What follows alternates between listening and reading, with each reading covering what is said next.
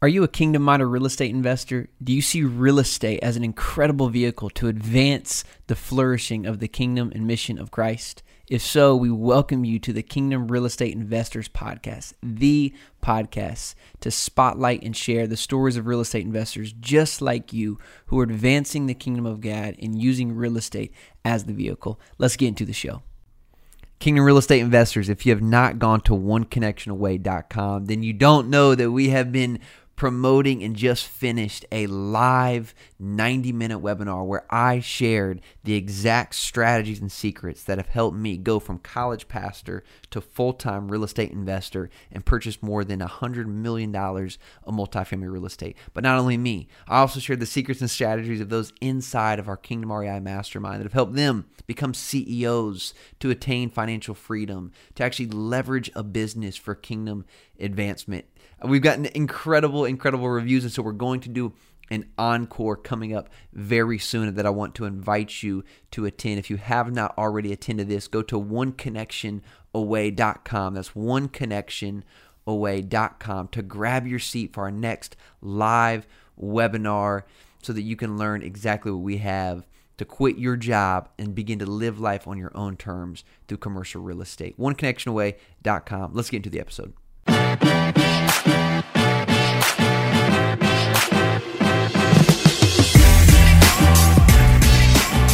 Everyone, welcome to the Kingdom Real Estate Investor Podcast, the show for Christian real estate investors and entrepreneurs really looking to use their business, their investments, their portfolio for the advancement of the kingdom. And I got a great guest on today, Mr. Alex Olson, who's going to be speaking with us, 1031 expert, and just an awesome story. So excited to have him on. But first, my co-host Cameron, what's up, man? Hey, brother. Cameron, looking Jamaican. Is that where you just got back from? Yeah, Jamaica? I was in. Well, I appreciate that. That means I'm a little darker. I was in Jamaica for a week with the fam. It was a great time. The rum was nice. The sun was shining. The family was lovely. It was great. They don't serve bourbon over there. Rum, huh? Rum. And if you want bourbon, it's like Jack Daniels, which what even is that? I don't think it's bourbon. No. Well, welcome back, man. I'm glad you could get here for the show. I'm grateful to have you. Well, while you were gone, Cameron, a lot's happening, man. This is a real estate show in its essence. I thought, it'd be interesting to kind of get y'all's take real quick. Today's June 16th or June 15th. Fed just came out with a 75 basis point increase. Yep. It's pretty wild, right? We're in interesting times. I was just sharing with our mastermind this week and you weren't there, Cameron, because you were somewhere on the beach, but and I'd love to hear how this is impacting you guys just as believers and as real estate investors, because I do think people are hurting, right? And I mean, especially real estate investors, they wanted to sell or thought they were going to be able to sell and now maybe are going to take a lot less. You got people whose, dreams of owning a home are getting crushed and, the stock market's tanking. I just loved, let me finish that thought. Our community is, guys, we are the aroma of Christ, and we, this is an incredible season, an opportunity for us personally to trust and have faith, but also to give and share that to others. But I just love to know kind of what, I don't know, any thoughts from you guys as you look at this market and how this is hitting you or how this is impacting people inside of your circle of influence? Oh, dude, big time. I mean, I was on the plane home yesterday, and when we landed in Dallas, the first thing I saw in an email was just like a campaign email that the feds are meeting tomorrow at lunch. It's like, oh boy, here we go. What's going to happen? And I saw just a second ago before we hopped on here, they hopped it up another 75 basis points. And the buying power is so shot. I mean, it is costing people so much more to buy a house. It's pushing first-time home buyers into renting or Airbnb, which we're seeing a lot of. It just kind of supports more of my desire to own more real estate and control it. But it is really sad. People are hurting. Inflation is expensive. And then if you were a first-time home buyer in the past, I don't know, year, 2 years of your life, you're like, okay, we're going to rent and we're going to save up.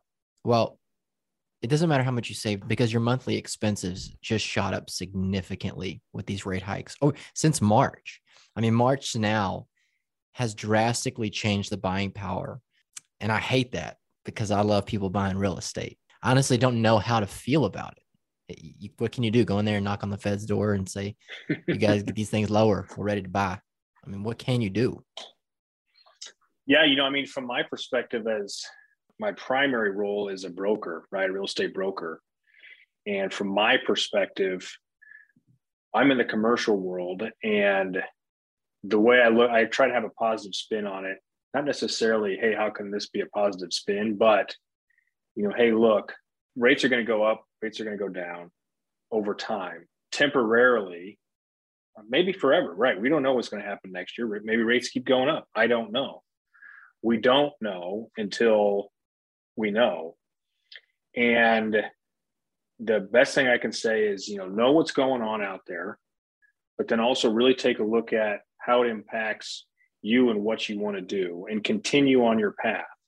So if you need to make different decisions based on what's coming out of this, we don't really know what the impact is on mortgage rates. I mean, we know we typically see them go higher, but keep doing what you're doing. Maybe now, like you just said, maybe now is the time to accelerate before it continues to go up. Maybe now's the time to decelerate. I can't help you necessarily make that decision, but looking at rates, where they're at now, making sure that what you're doing actually pencils for you is going to be key. Don't go out there and overextend yourself in a market like this, because you don't know how that's going to impact you in the future just because you want something so bad.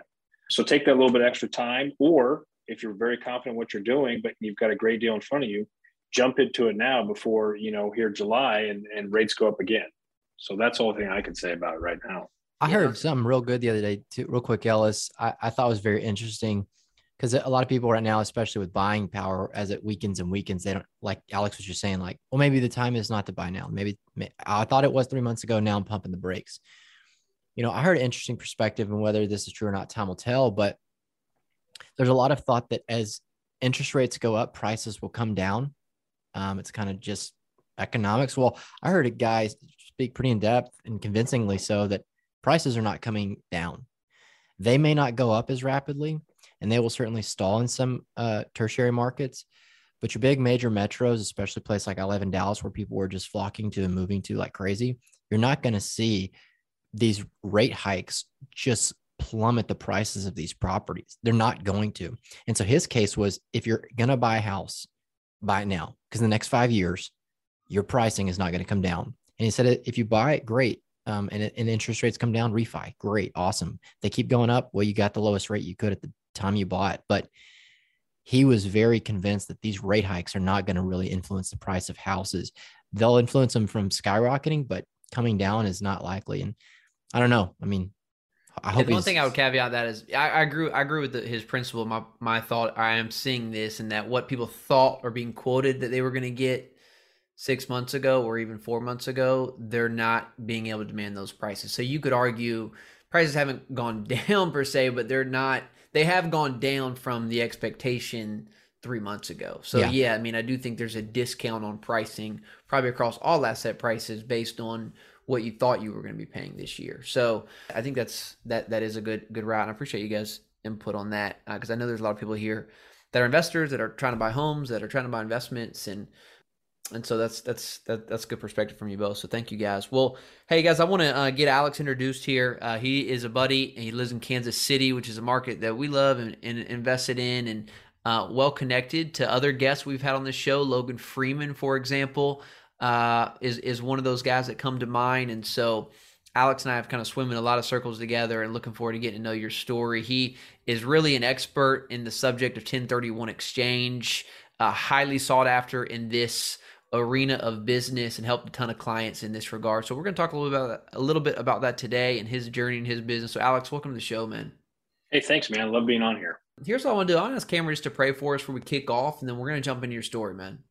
Sounds great. Yeah. All right.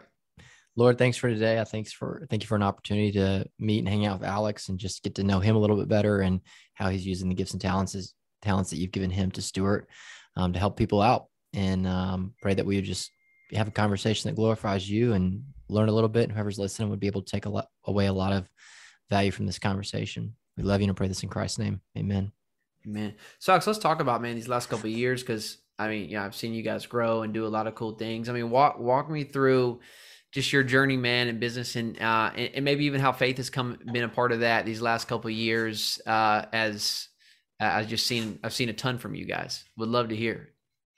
Yeah, and you speak about faith being a big part of that. I look towards, actually it was a little over 2 years ago, I actually had my license, my commercial real estate license, or I guess just my regular license, and I was working with Logan Freeman, and but it was my part-time job. But my goal always was for this stuff to be full-time. And really then what happened was I lost my job right during the heart of the pandemic, or at least the big up, big downswing. But the, you know, as cases were going crazy, no one knew it was going to happen. It was May of 2020. And my wife was very, you know, spiritual as well, was deep in prayer a lot. And I was too, but I also had that confidence that, hey, look, this real estate journey is going to be for me. I'm going to be in a much better industry, or at least an industry that I feel is much, much better. And that is real estate versus where I was at in the past. And what it really allowed me to do is accelerate my journey with Logan. And so we went 100%, you know, pedal to the metal with working with buyers. And Logan Freeman had already developed this niche with working with 1031 exchange buyers. And, you know, I kind of just watched what he was doing and said, okay, whatever you're doing, I'm doing it. I understand it. I like the tax deferring strategies that 1031 allows you to do. No one really exclusively works with buyers like he was doing and like I was doing really at that time. And so with that, you know, we were both at the same brokerage, and as time went on, we felt an even stronger connection to that. And we went ahead and started our own brokerage here earlier this year. And we haven't really done any true listings, or our focus is on working with buyers that are coming into the Kansas City market, you know, oftentimes experiencing a 1031 exchange, and really just providing that white glove service to them, you know, versus a typical broker, which may, you know, focus on sellers, which is totally fine. But, you know, our focus is on helping people understand this market, provide lenders, provide property managers, provide them the knowledge of what markets to, sub-markets to invest in, what sub-markets to avoid. And, you know, Logan shared that same passion I had, and here we are now. And you know, it's been a blast just getting to where we are and really producing some good results for people in the multifamily space. Yeah, so I love that too, man. I kind of hear in there like a story of a niche, and you guys really honing in to like, this is who we're going to serve, and this is who we're going to serve really well, and kind of do that better than anybody else in the market, which has been a lot of the reason for you guys to be able to grow. I mean, do you have much competition in that regard? There's not a lot here in Kansas City. There might be in other markets. I'm not licensed in other markets. I don't think there are, based on the people I've talked to. You know, and every investor, every broker, excuse me, really does work with buyers, especially on the bigger stuff. It's okay, I've got the listing, and now I've got to convince the buyers to come here and work with my sellers. And that's a great strategy too. But yeah, we felt that as we continue to grow this word of mouth and through our marketing efforts, you know, it's really a lot different, that experience, than you'll get with a traditional listing broker that, you know, has maybe a $10 million, $5 million property. But their fiduciary responsibility is to the seller, whereas ours is to you, the buyer. So the feeling should be, and we think it is, a lot different than if the buyer is only working with an agent that's on the listing side. Yeah. Where, you said this was your second, what were you doing before you got into this?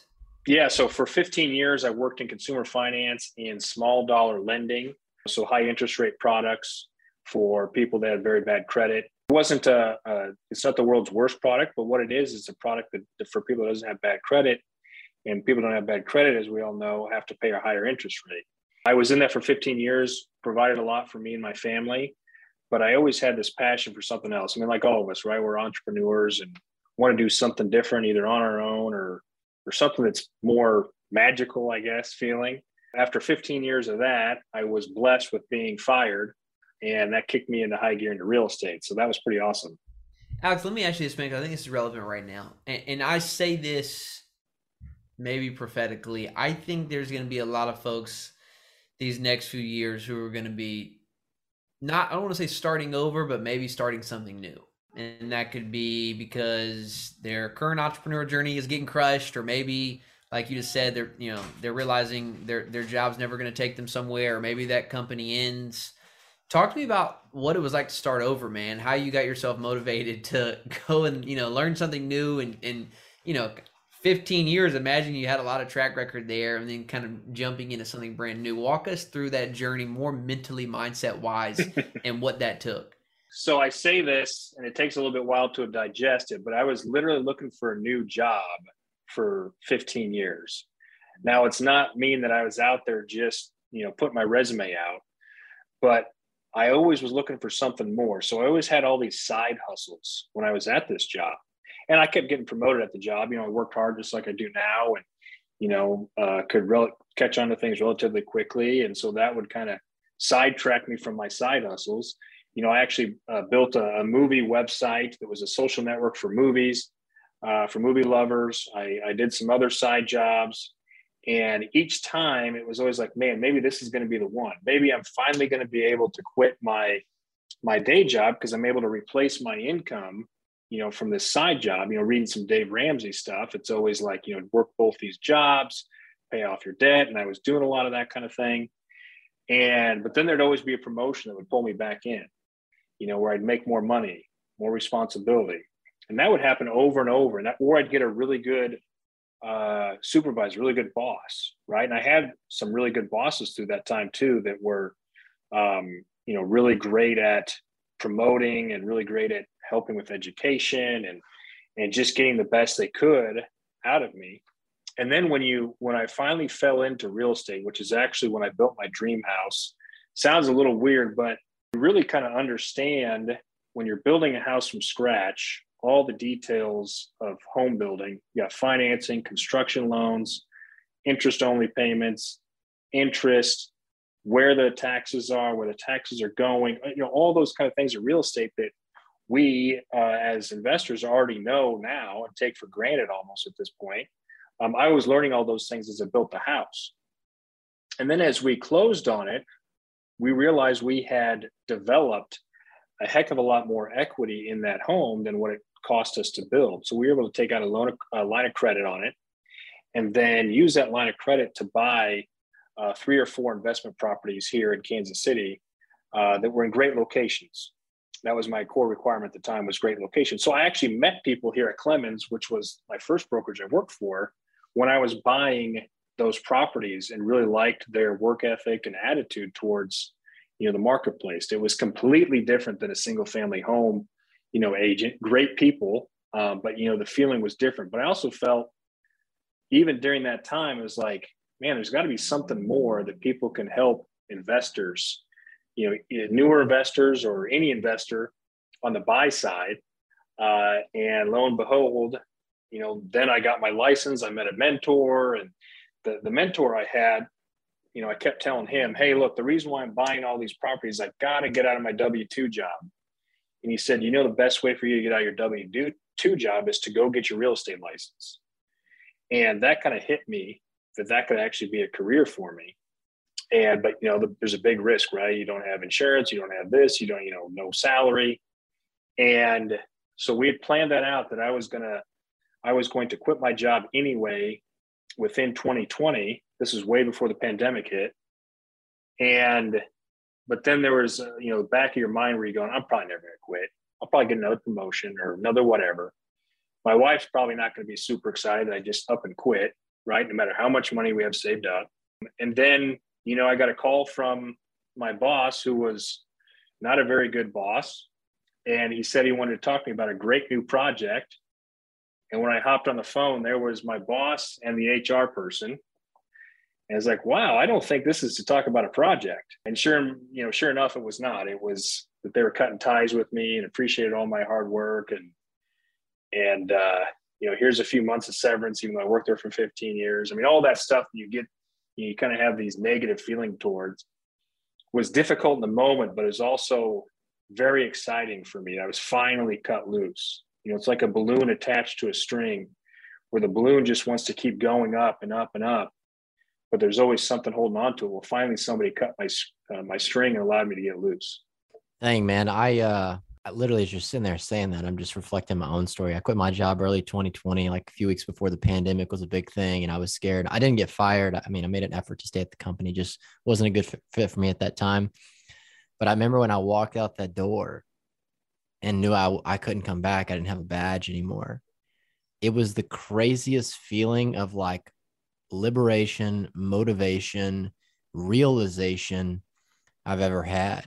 And I was like, man, like that is something you have to just walk into or embrace whenever it comes. Cause it was kind of the fuel that lit me in gear to, you know, pursue this real estate game as well. But, it's funny. Everybody's like, are you scared? Are you scared? It's like, yeah, but I'm smiling as I'm scared because there's something else inside of me that's stoked about this. Right.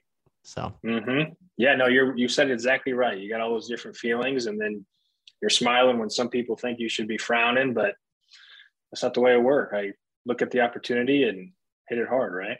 Amen. Yeah, well, no, that's powerful, man. It sounds like you were, you know, and that's interesting, right? I mean, and the Lord kind of works, kind of knows all of us. Some of us are able to cut that string or kind of go out and, you know, by the Lord's providence, you had someone do that for you. But I do think there was something in there of like you were prepping, you were, you know, you guys had that plan, you know, you and your wife were on the same page, which I think is really important, right? And understanding that. And so was there anything you were reading, man? I mean, or anything you were kind of meditating or even kind of just taking in during that season that you think kind of made you more ready? Well, you know, I had been reading a lot of real estate books up and through that. And there's a lot of people that have had good success doing that. I don't even remember some at the time that shortly beforehand, and I always go back to this one, but it's Sam Zell's book about Am I Being Too Subtle? Yeah, great book. Which, you know, super inspiring. My wife, who's actually a grief counselor, obviously who started the pandemic, was very crazy, right? All aspects of craziness going on all over the place, all the unknowns. And so she had a lot of clients, mental health clients that were, you know, lost their jobs or didn't know how they were going to get out of the house because they had, you know, severe anxiety about the world. And so just even speaking with her, some of those things kind of prepared me because we would reflect on, you know, where are things in the world? And we, you know, agreed we couldn't predict on those things and whatever happens is going to happen. There's, you know, there's a reason for everything. You know, in the faith-based world, of course, we believe heavily in that. At least I do, you know, where there's a reason for why these things happen to us. There's a bigger plan or a smaller plan, doesn't really matter. It's the plan. That really, those reflections with her even because, you know, we're shut down, right? I mean, I don't remember if we were shut down. I think we were pretty well shut down even here in Kansas City with bars and restaurants at that time. You know, so I wasn't going to the office. I'm always kind of an office guy. And, you know, so you're looking there, you're sitting there, you're by yourself for weeks at a time. And sure, yeah, we go out and have a good time, but there's a lot, like you talked about, there's a lot of reflecting time, or at least I had a lot of reflecting time. But I was also doing a lot because remember, I had my license. And so I was doing a lot of that, like, you know, real estate broker work with Logan really, and he was buying a lot of apartment buildings at this time as well. And so we were bouncing ideas off on, hey, now's the time to buy, right? Because we're seeing all this craziness in the market, rates drop down to zero. Buy now, you know, because rates are going to go up someday. And I mean, I wasn't buying, but, you know, he was. And so, you know, my focus wasn't even on my job. It was on a lot of, you know, keep going, keep doing what I'm doing, you know, make sure that the real estate stuff is going. Maybe that'll be my fallback. This other job, you know, I never thought I'd get fired. You know, I was there for 15 years, very trusted employee, knew where all the bodies were buried, so to speak. So it was one of those things where you reflect on what's going on. And I just always was pushing toward, I had to push my mind towards something positive, like a lot of us did, I think, during that time. And my positive push in my mind was the full-time real estate job. And so that was what really, another thing that propelled me into happiness, so to speak. No, that's excellent, man. I'm glad we had that conversation. I just think that's going to be helpful for someone to either listen to now or go back and listen to. So I appreciate you kind of sharing some of those details. I'm just real curious too, like think about for me, and I know Ellis and plenty of other people in our community too, when was it for you in that span I guess, over the past 2 years probably, that you really felt you had enough momentum to convince yourself to stay on that path? Because I'm sure, as you know, as you've done, you've wandered down an unfamiliar path, hoping that you'd find the other side or success or momentum along the way. And every day when there's no momentum, you just scratch your head and wonder, how much longer can I endure no momentum? If that may mean I have no money, I can't support the house, or this is just killing me, or I'm so lost, I need to go back and pay for a coach. What was it for you that you felt like, okay, I can make this work. Things are adding up now. I'm seeing the light at the end of the tunnel here. And I'm going to keep pressing forward. I think there's a lot to unpack there. So when I realized or felt that at least I was going to be good enough to continue doing what I was doing was, I was talking to Logan a lot, right? Because he was right there. He was in the same brokerage. You know, he had a lot of experience. He's got a great way of talking to people. You know, he'd been in sales for a very long time. This is my first real sales job, of where I have to actually sell things. I mean, I don't really sell real estate, I sell numbers, but where I'm like commission only. And so, yes, there's a lot of failures in there, right? You think you've got deals, you think you've got buyers, you think you've got sellers, things fall apart. Pandemic hit a lot of those people different ways, right? Like, I'm never selling because, you know, this world's going crazy, or I'm selling tomorrow because this world's going crazy. So you had both sides of it. And then you become, you know, thankfully, again, my wife's a therapist. You become a therapist with a lot of your clients or potential clients, right? Is, you know, because they'll ask you opinions, or maybe they won't, but you're just there to say, yeah, no, I know. Yep. Hell, it's terrible. Or, oh yeah, it's great. You know, so you have to be supportive of who you're talking to, which I think is really important, even not even clients, but just people in general, as I've learned more and more exceptionally here in the last couple of years. But to get back to your question, where I knew I was there was really at the end of 2020. So fast forward 7 months later, Logan and I continued to build a relationship, continued to do a couple deals, but we had a deal with a great client who had never, ever, ever invested in real estate before, but they were doing a 1031 exchange. And that sounds very strange, right? Because 1031 exchange means you're selling an investment property and reinvesting those funds into another investment property. But they had purchased a house a long time ago, lived in as their primary residence 10, 15 years ago, paid it all off, rented it out for 5 years or 6 years. Now they had a giant, you know, property there in the Bay Area that was worth $1 million or whatever, sold it. They had all this money that they didn't know what to do with. I mean, they wanted to invest it. They chose, Logan and myself, to find something for them in Kansas City at their purchase price and their needs. And we were able to do that and close that out end of 2020, really into 2021. And it was, you know, you're talking about a first-time investor that has all these questions that, you know, just like any of us would have been, right, as a first-time investor. And we were able to make them feel comfortable enough to put $4 million into Kansas City on a you know, a series of fourplexes. And now those same fourplexes are worth, you know, probably $30,000 or $50,000 more per unit.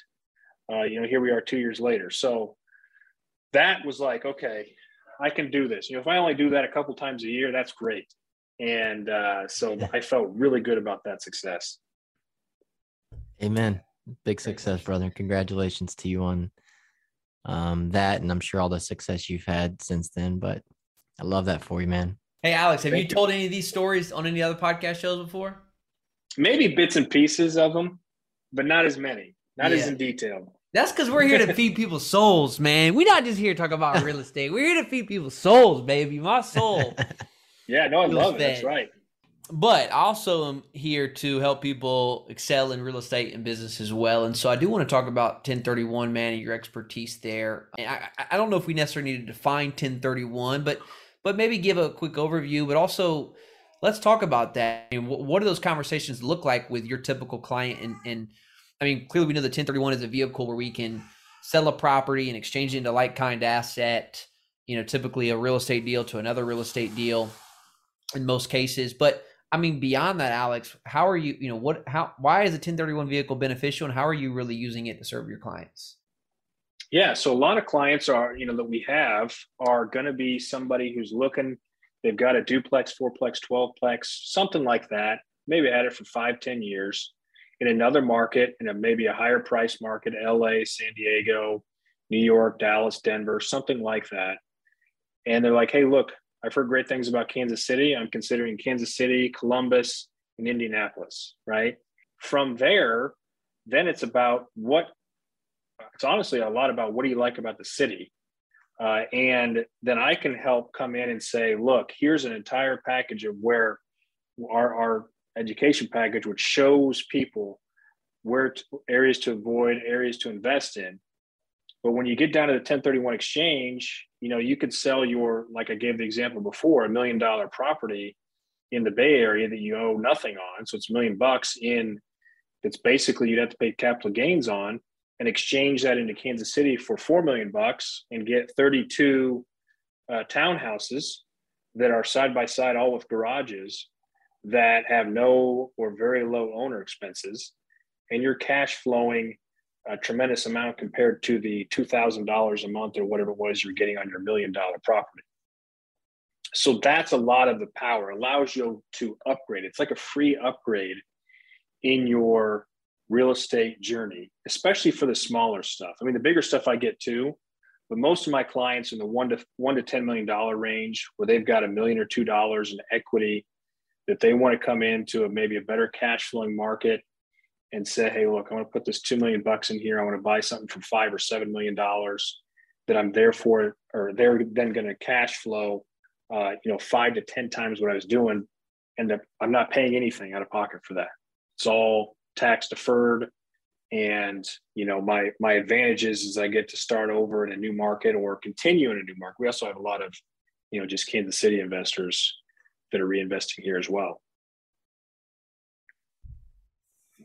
Yeah, that makes a lot of sense. And I mean, being in California and investing in Kansas City, I can assure you, there's a good exchange there. What do you find? I'm just curious from a kind of market standpoint, what are you seeing? I mean, do you see a lot of why would someone sell though prime real estate in LA, San Diego, even other parts on the East Coast, and then come into a market like Kansas City? Great question. And there's a lot of different answers. The most common reasons are diversifying into a cash flowing market. So people, love the appreciation. It's great.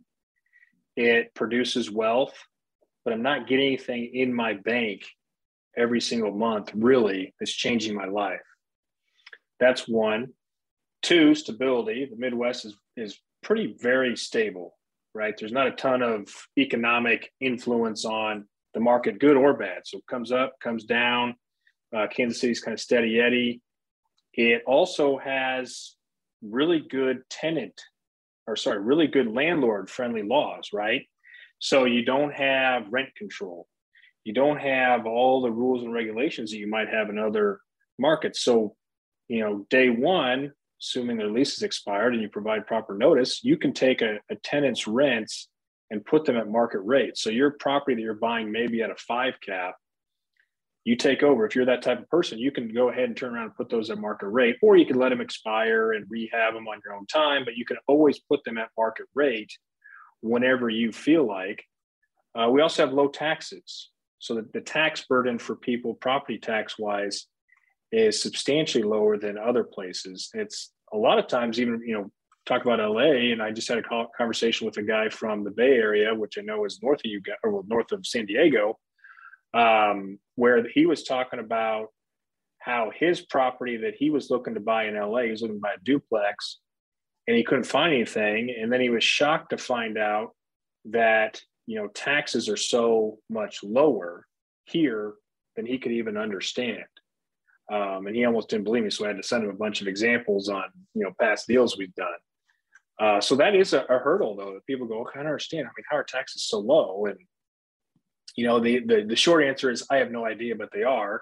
The long answer is you can call the county assessor's office and have a conversation with them. But income's a lot lower here, all those kind of other pieces to it. But we also have a really, really, really strong rent to income ratio. Matter of fact, it's too strong, meaning that the rents are way too low compared to the income that people make. And so there is, in theory, a lot of room for rent growth. And there's a lot of prediction for that in cities here in the Midwest, where rents will go up pretty substantially in the coming years because, you know, of course, affordable housing and everything, but other areas are more expensive. And here you're making a good chunk of salary, but your rents are low.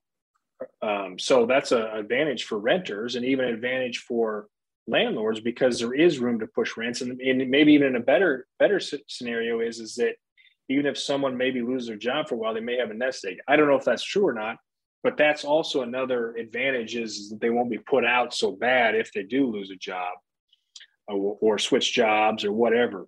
So there's kind of all your traditional, like old school investment thesis here in Kansas City of great landlord laws, great income to rent ratio, low taxes, you know, economic stability. We're not an expert in any market. We're not an expert in tech. We're not an expert in, you know, you name it, but we have everything. We have tech, hospitals, healthcare, agriculture, you know, a lot of blue collar workers center of the country. So we get a lot of the Amazon pit stops come here and then, you know, and then spread all the goods across the country. So it's just right in the middle of the country that has maybe an attractive nature for really diversifying your portfolio, or even for first-time investors, very hard to lose money here, you know, especially if you're working with a decent broker. Yeah, I'm a big fan. I mean, for all those listening, we own two pretty large assets in Kansas City market because of those reasons. And they got my man, Patrick Mahomes, who is... just torching folks, man. Hey, that's my dude. He's got a big future ahead of him. So all that to say. Are you a Texas Tech guy? You a Raider? I'm a Red Raider. I was there while Pat was there for a little bit. Oh, wow. Nice. Oh, yeah. He's a Raider. Well, Alex, before we get out of here today, man, I think this has been an incredible conversation. Getting to hear your story, your heart behind what you do. We've talked about, you know, your shift from, you know, being tied to something for 15 years and starting over with something new, kind of your expertise in 1031 and the benefit of that for investors. I mean, clearly good people want to work with good people, man. So, you know, if folks are considering this, or maybe they're going to consider this in the future, give us a little, you know, little something on folks, you know, where can they go? How can they keep in touch with you?